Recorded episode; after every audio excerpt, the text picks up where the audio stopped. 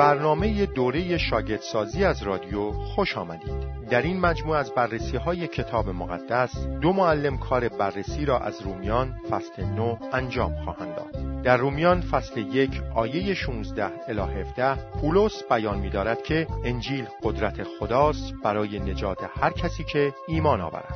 ابتدا بر یهودیان سپس برای غیر یهودیان با این حال به نظر می رسد که این واقعیت که یهودیان دارای اولویت بودند توسط رویدادهای بعدی تایید نمی شود. به جای آنکه تعداد زیادی از مردم اسرائیل در اثر ایمان عادل شمرده شوند در واقع ناباوری و ارتداد به گونه‌ای گسترده در میان اسرائیل وجود داشت. بنابراین در رومیان فصلهای 9 الی 11 پولس طرح جهانی خدا برای یهودیان و غیر یهودیان را تشریح می نشان می‌دهد که چگونه برخوردهای متفاوت خدا با یهودیان و غیر یهودیان با هم عمل کرده بر یکدیگر تأثیر می‌گذارند تا نقشه خدا برای نجات هر دو به انجام رسد.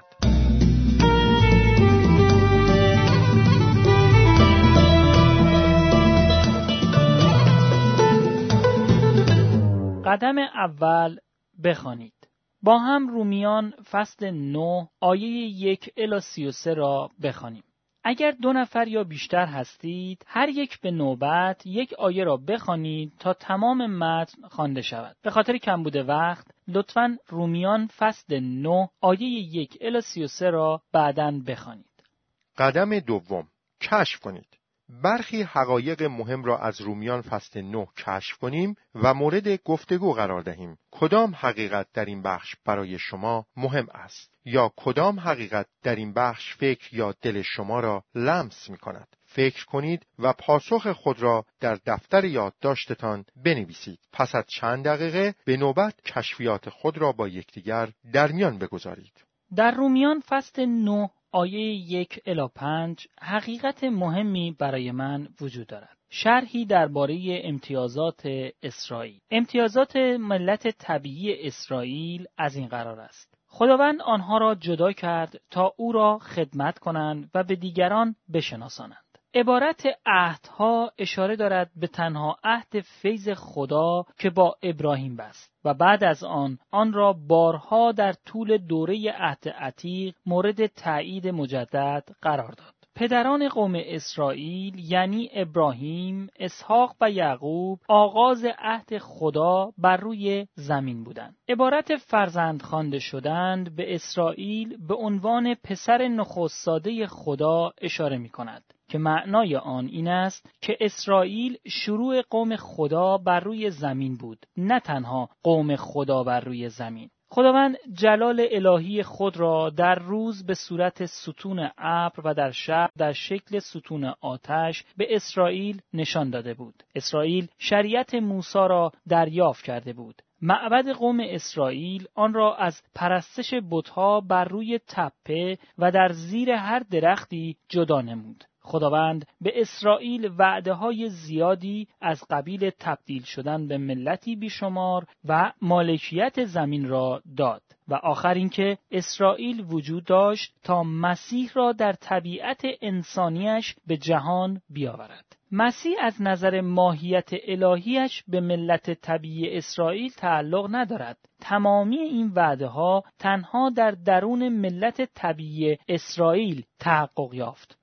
در رومیان فصل 9 آیه 6 الی 9 حقیقت مهمی برای من وجود دارد. مردم از طریق وعده عهد حاکمانه خدا فرزند او می‌شوند. نه به واسطه تولد یا نژاد طبیعی. یهودیان گمان می‌کردند که قوم برگزیده خدا هستند زیرا نسل طبیعی ابراهیم بودند. اما کتاب مقدس به ما میآموزد که انسان فقط از طریق وعده عهد حاکمانه خدا فرزندان روحانی او می‌شوند. کلام خدا وعده عهد خدا به ابراهیم است. بی ایمانی ملت طبیعی اسرائیل و رد شدن متعاقب آنها توسط خدا به این معنا نیست که وعده عهد خدا شکست خورده است.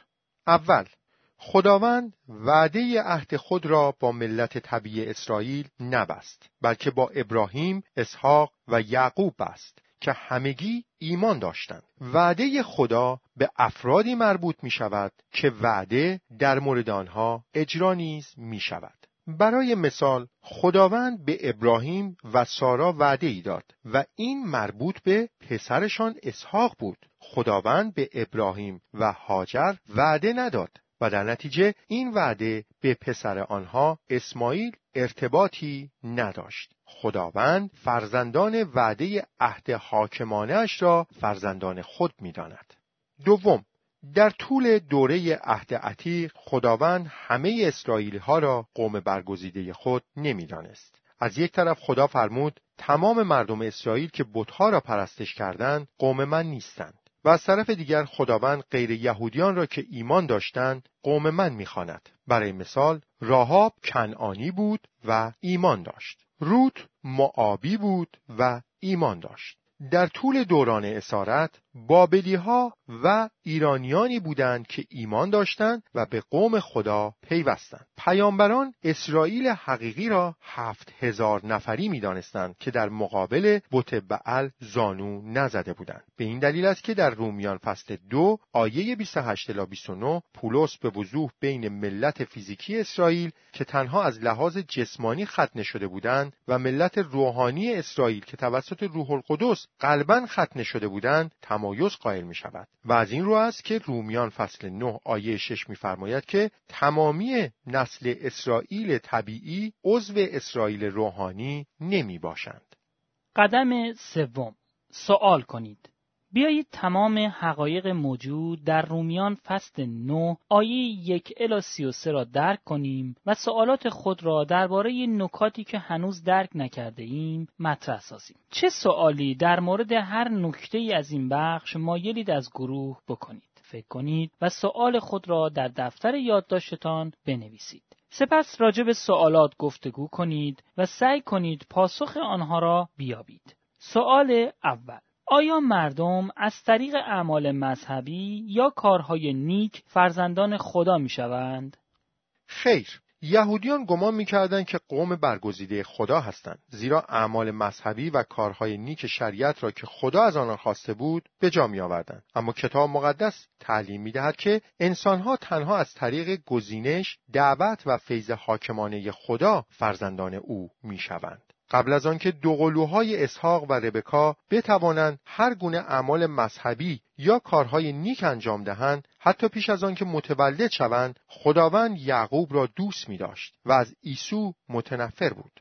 در جمله خداوند دوست می داشت زمان فعل دوست داشتن و نفرت داشتن یک باره اشاره دارد به تمامی اعمال شخص یعقوب و شخص عیسو و نه به اعمال مستمر و تکرار شونده اقوام اسرائیل و ادوم در طول تاریخ. دوست داشتن یعنی اینکه خداوند یعقوب را ترجیح داد و به عبارتی او را انتخاب کرد. و کلمه بیزاری یعنی اینکه خداوند عیسی را ارجح ندانست و بنابراین او را انتخاب نکرد. خداوند این کار را انجام داد تا به مردم نشان دهد که آنها فرزندان خدا هستند زیرا خدا آنها را برگزید نه به خاطر اینکه آنها خدا را برگزیدند. علاوه بر این با آنکه خدا افرادی از قبیل اسحاق و یعقوب را برگزید لیکن بسیاری از نسل آنان را که ایمان نیاوردند رد کرد. و علا رغم آنکه خداوند فردی مانند ایسو را انتخاب نکرد اما بسیاری از نسل او انتخاب شدند و نجات یافتند زیرا ایمان آوردند پس وعده عهد خدا شامل حال همه کسانی می شود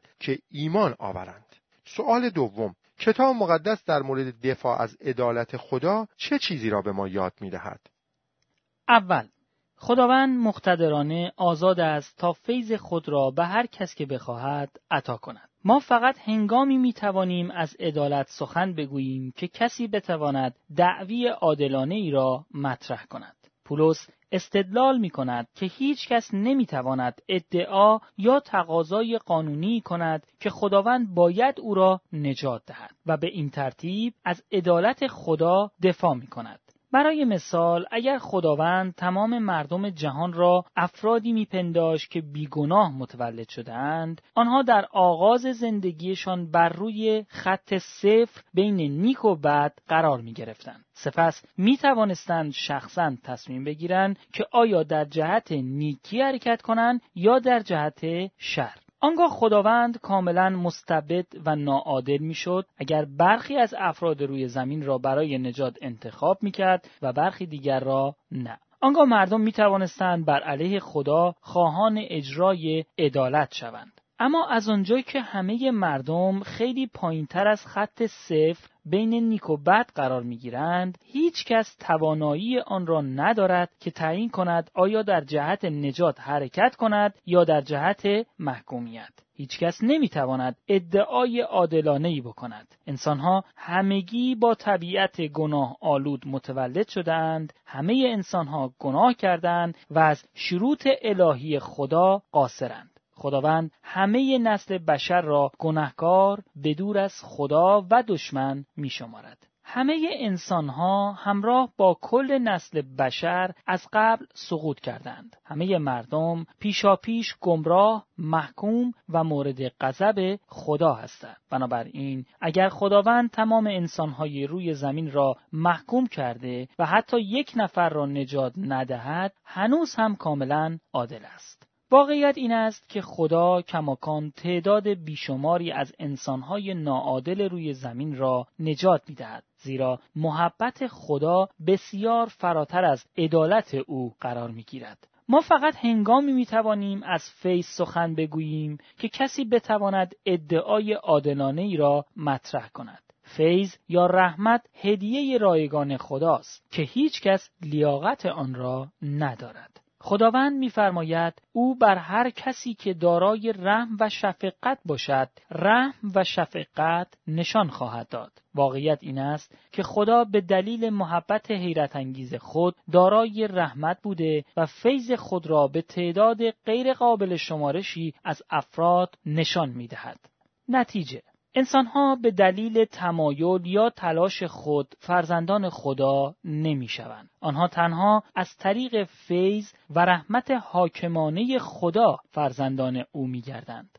دوم خداوند حاکمانه آزاد است دل هر که را که بخواهد سخت کند. یک تقصیر انسان و سخت دل نبودن سخت نبودنی که کتاب مقدس از آن صحبت می کند مفهومی قضایی است. شخصی که سختل است همیشه سزاوار مجازات است. برای نمونه خداوند گذاشت غیر یهودیان در فساد جنسی، تباهی فکری و همه نوع ضعف غرق شوند. زیرا تعمدن حقیقتی را که خدا مکشوف کرد سرکوب و تحریف نمودند. آنها پیوسته دل خود را در برابر خدا سخت می کردند. پس در آخر خداوند آنها را به سخت دلی تسلیم نمود. آنها نهایتا چیزی را درو کردند که در زندگی خود کاشته بودند. فرعون در زمان موسی همواره دل خود را در مقابل هشدارهای خدا سخت کرد. پس خداوند بالاخره دلش را سخت نمود. با وجود این خدا همین فرعون را به کار گرفت تا نام خود را در سراسر زمین بشناساند. ما هرگز نمی توانیم سخت دل کردن را جدای از گناه انسان تعریف کنیم. دو اراده الهی و سخت دل کردن.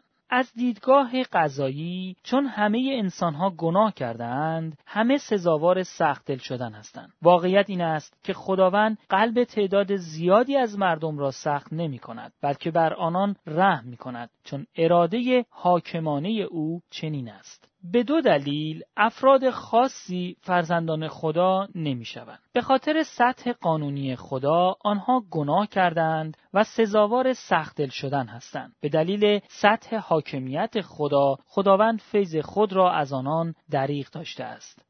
نتیجه انسانها در نتیجه اراده و تصمیم خودشان فرزندان خدا نمی شوند. آنها تنها از طریق اراده حاکمانه و کاملا تعیین کننده خدا برای نشان دادن فیض فرزندان او می شوند. سؤال سوم کتاب مقدس درباره دفاع از حاکمیت خدا چه چیزی را تعلیم می دهد؟ اراده و عزم حاکمانه خدا انسانها را از مسئولیت و قصور شخصیشان معاف نمی کند. اول اراده حاکمانه خدا چیزی قایی است. یک امر قایی محدوده‌ای بسیار فراتر از انسان دارد. غیر قابل تغییر است و انسان بر روی آن هیچ گونه نفوذی ندارد. انسان باید خود را تسلیم این امور قایی نماید برای مثال کار خدا در خلقت معین می کند که ما کیستیم چه زمان در تاریخ زندگی می کنیم و کجا در روی این زمین زندگی کنیم سلطنت خداوند بر زمین و آسمان همه چیز را سازگار با هدف اراده او پیش می‌برد. داوری حاکمانه خدا بر جهان بیعدالتی انسانها را عادلانه داوری خواهد کرد. اراده خدا یا هدف خدا بر اساس گزینشی حاکمانه تعیین می کند که به چه کسی رحمت نشان دهد و چه کسی رحمتش را مزایقه نماید. ما باید از شکل آفرینش و شرایط زندگی خود راضی و از اینکه رحمتش را شامل حال ما کرده متحیر باشیم. باید برای جایگاه عظیم او احترام عمیقی قائل شویم و خود را تسلیم نقشه های حاکمانه کنیم و تصمیمات حاکمانه او را زیر سوال نبریم. دوم اراده حاکمانه خدا با جهان واقعی انسان سقوط کرده سر و کار دارد. کتاب مقدس از حاکمیت مقتدرانه خدا بر گناهکاران سخن می‌گوید نه بر انسانهای بی عیب کوزه قبلا سقوط کرده و گمراه شده است. کوزگر حق دارد هرچه بخواهد از آن بسازد. در حالی که می توانیم بگوییم که افراد مورد غضب خدا مسبب نابودی خود هستند. لیکن نمی توانیم بگوییم که افرادی که مشمول رحمتن مسبب نجات خودشان می باشند. هیچ کس سزاوار رحمت نیست و هیچ کس قادر نیست فیض را کسب نماید. حتی قبل از آفرینش خدا حاکمانه برای آینده قوم خود نقشه کشید و در طول تاریخ آن نقشه را بر آنان آشکار کرد. بین زندگی حال و آینده افراد مورد غضب خدا پیوستگی وجود دارد. بین آنچه در زندگی فعلی هستند و مرگ روحانی که به آن تسلیم خواهند شد ارتباط دقیقی وجود دارد. از مسئولیت انسانی یا گناه شخصی خود خلاصی نخواهند داشت. مزد گناهانشان مرگ است. بین زندگی فعلی و آتی کسانی که مشمول رحمت خدا هستند نیز پیوستگی وجود دارد. بین فرایند فیضی که در زندگی کنونی عمل می کند و جلالی که نهایتا در زندگی آینده حاصل خواهد شد ارتباط وجود دارد. نتیجه تمامی انسانهای روی زمین مجاری هستند برای نمایش داوری خدا یا نشان دادن رحمت او. سوم اراده حاکمانه خدا دعوتش برای غیر یهودیان را تعیین می کند خداوند هم از میان یهودیان و هم غیر یهودیان افرادی را فرا می‌خواند. خداوند به وعده عهد خود وفادار بوده. این موضوع ابتدا در مورد افراد مشمول رحمت او در بین یهودیان آشکار شد. سپس درباره افراد مشمول رحمتش در میان غیر یهودیان تجلی یافت. این موضوع حائز اهمیت است که وعده عهد و فیض خدا از یهودیان بسیار فراتر می رود. وعده عهد و فیض خدا به هر قبیله و زبان و قوم و ملتی می رسد. وعده عهد خدا ابتدا در عیسی مسیح تحقق یافت که در او تمام خانواده های روی زمین برکت می‌یابند. دعوت خدا از غیر یهودیان در عهد عتیق در عهد عتیق هوشع فصل دو آیه 23 و فصل یک آیه ده به یهودیانی اشاره دارد که در طول دوران پادشاهان بی خدا و شرور اسرائیل دیگر قوم خدا نبودند. با این حال خدا وعده داد که یهودیان در آینده مجددا قوم خدا خواهند شد. این امر در بازگشت یهودیان از تبعید در بابل و بعد از آن ریزش روح القدس بر یهودیان در اورشلیم به هنگام پنتیکاست محقق شد. در رساله به رومیان پولس رسول این اصل را در مورد غیر یهودیان به کار گرفت. بین ترد اولیه ملت اسرائیل و سپس پذیرش مجدد آنها و نیز مستثنا شدن اولیه ملل غیر یهودی و سپس پذیرفته شدن آنها در قوم خدا در وضعیتی معادل با ایمانداران یهودی نوعی توازی وجود دارد. تمام انسانهایی که به عیسی مسیح ایمان آورند چه یهودی و چه غیر یهودی با هم اسرائیل حقیقی یا روحانی را تشکیل می‌دهند. در اینجا بر دعوت حاکمانه خدا از مردم برای سهیم شدن در فیض او تاکید شده است. این فیضی ناب است برای اینکه کسانی که قبلا قوم خدا نبودند بتوانند قوم او شوند. سؤال چهارم. بازماندگان اسرائیل چه کسانی هستند؟ اول های عهد عتیق به وضوح از یک بازمانده برای اسرائیل سخن می‌گوید. قبلا در طول دوران عهد عتیق تعدد اسرائیلی ها بیشمار بود. مانند قبار روی زمین، همانند ستارگان آسمان و بسان ریگ های ساحل. با آنکه تعداد اسرائیلی ها آنقدر زیاد بود لیکن فقط بازمانده ای از اسرائیل نجات می‌یابد. این تمیز قائل شدن حاکمانه بین قوم طبیعی اسرائیل و بازماندگان روحانی قوم اسرائیل تضمین می کند که خدا همیشه به وعده عهد خود با اسرائیل وفادار است. گرچه یهودیان بسیاری عیسی مسیح را به عنوان مسیح رد کردند و به این ترتیب از وعده عهد خدا به اسرائیل دور شدند با وجود این هنوز یهودیان زیادی بودند که به عیسی مسیح ایمان آوردند و نجات یافتند آنها بازماندگان هستند به همین ترتیب خدا در میان تمامی اقوام روی زمین مردمان برگزیده ای دارد. نقشه گزینش او از ابتدا وجود داشته است. در هر نسلی بازمانده وجود خواهد داشت که در اثر فیض انتخاب شده است. اهمیت این باقی مانده هرگز نباید دست کم گرفته شود. زیرا بدون این باقی مانده ملت طبیعی اسرائیل نیز مانند صدوم و اموره محو می‌شد. دوم های عهد عتیق به روشنی درباره لغزش هشدار می‌دهند. یک عادل شمردگی از طریق فیض حاصل می شود و از طریق نگاه داشتن شریعت نمی توان آن را کسب نمود. عدالت خدا که عیسی مسیح آن را کسب کرد تنها در اثر فیض خدا و از طریق ایمان قابل حصول است. این عادل شمردگی بدین معنا است که خداوند عدالت عیسی مسیح را به حساب شخص ایماندار گذاشت.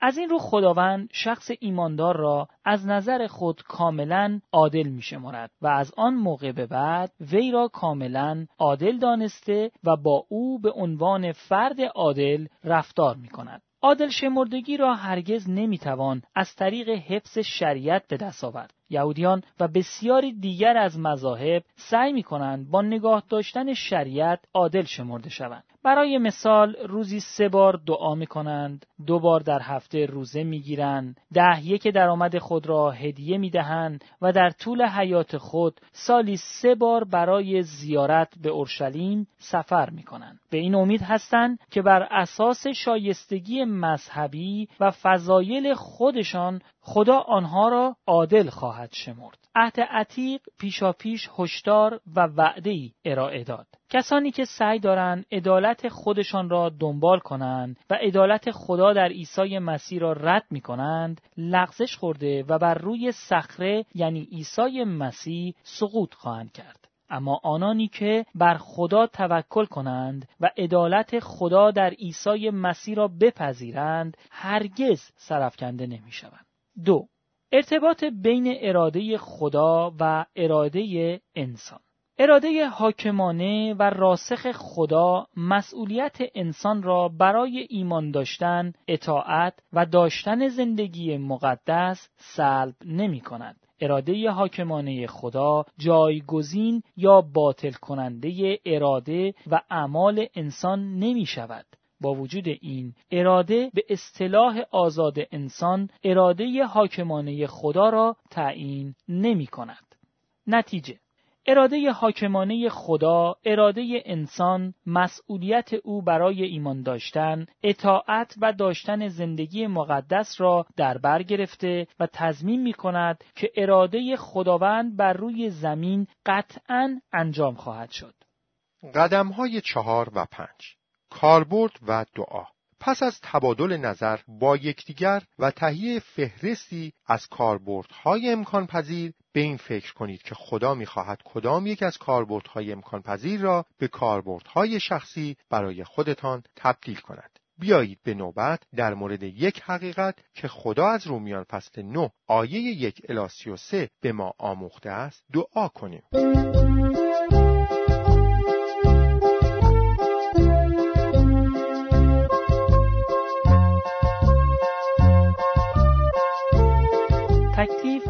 هفته آینده اول در یک مشارکت خانگی که در آن بررسی کتاب مقدس انجام می شود شرکت کنید. از روش پنج قدم بررسی کتاب مقدس استفاده کرده و خود را برای بررسی رومیان فصل ده آماده کنید.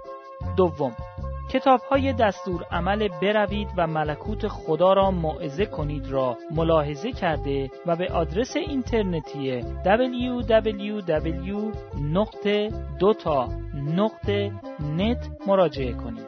این آدرس را به حروف تکرار می کنم www.dota.net سوم.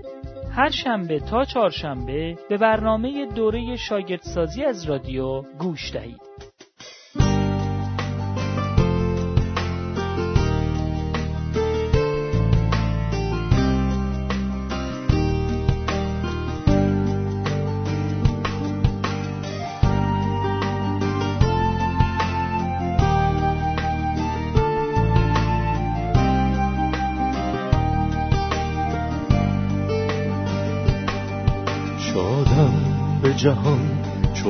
اعتبارم ایساز محتاب شب تیره و تارم ایساز وقتی که من از روح خدا سرمستم بانی به سرور افتخارم ایساز تا می طلبم صدای من می شنبم حاضر شده پیوسته کنارم میساز آن دم که قرار از دل بیتاب رود تسکین بدهد صبر و قرارم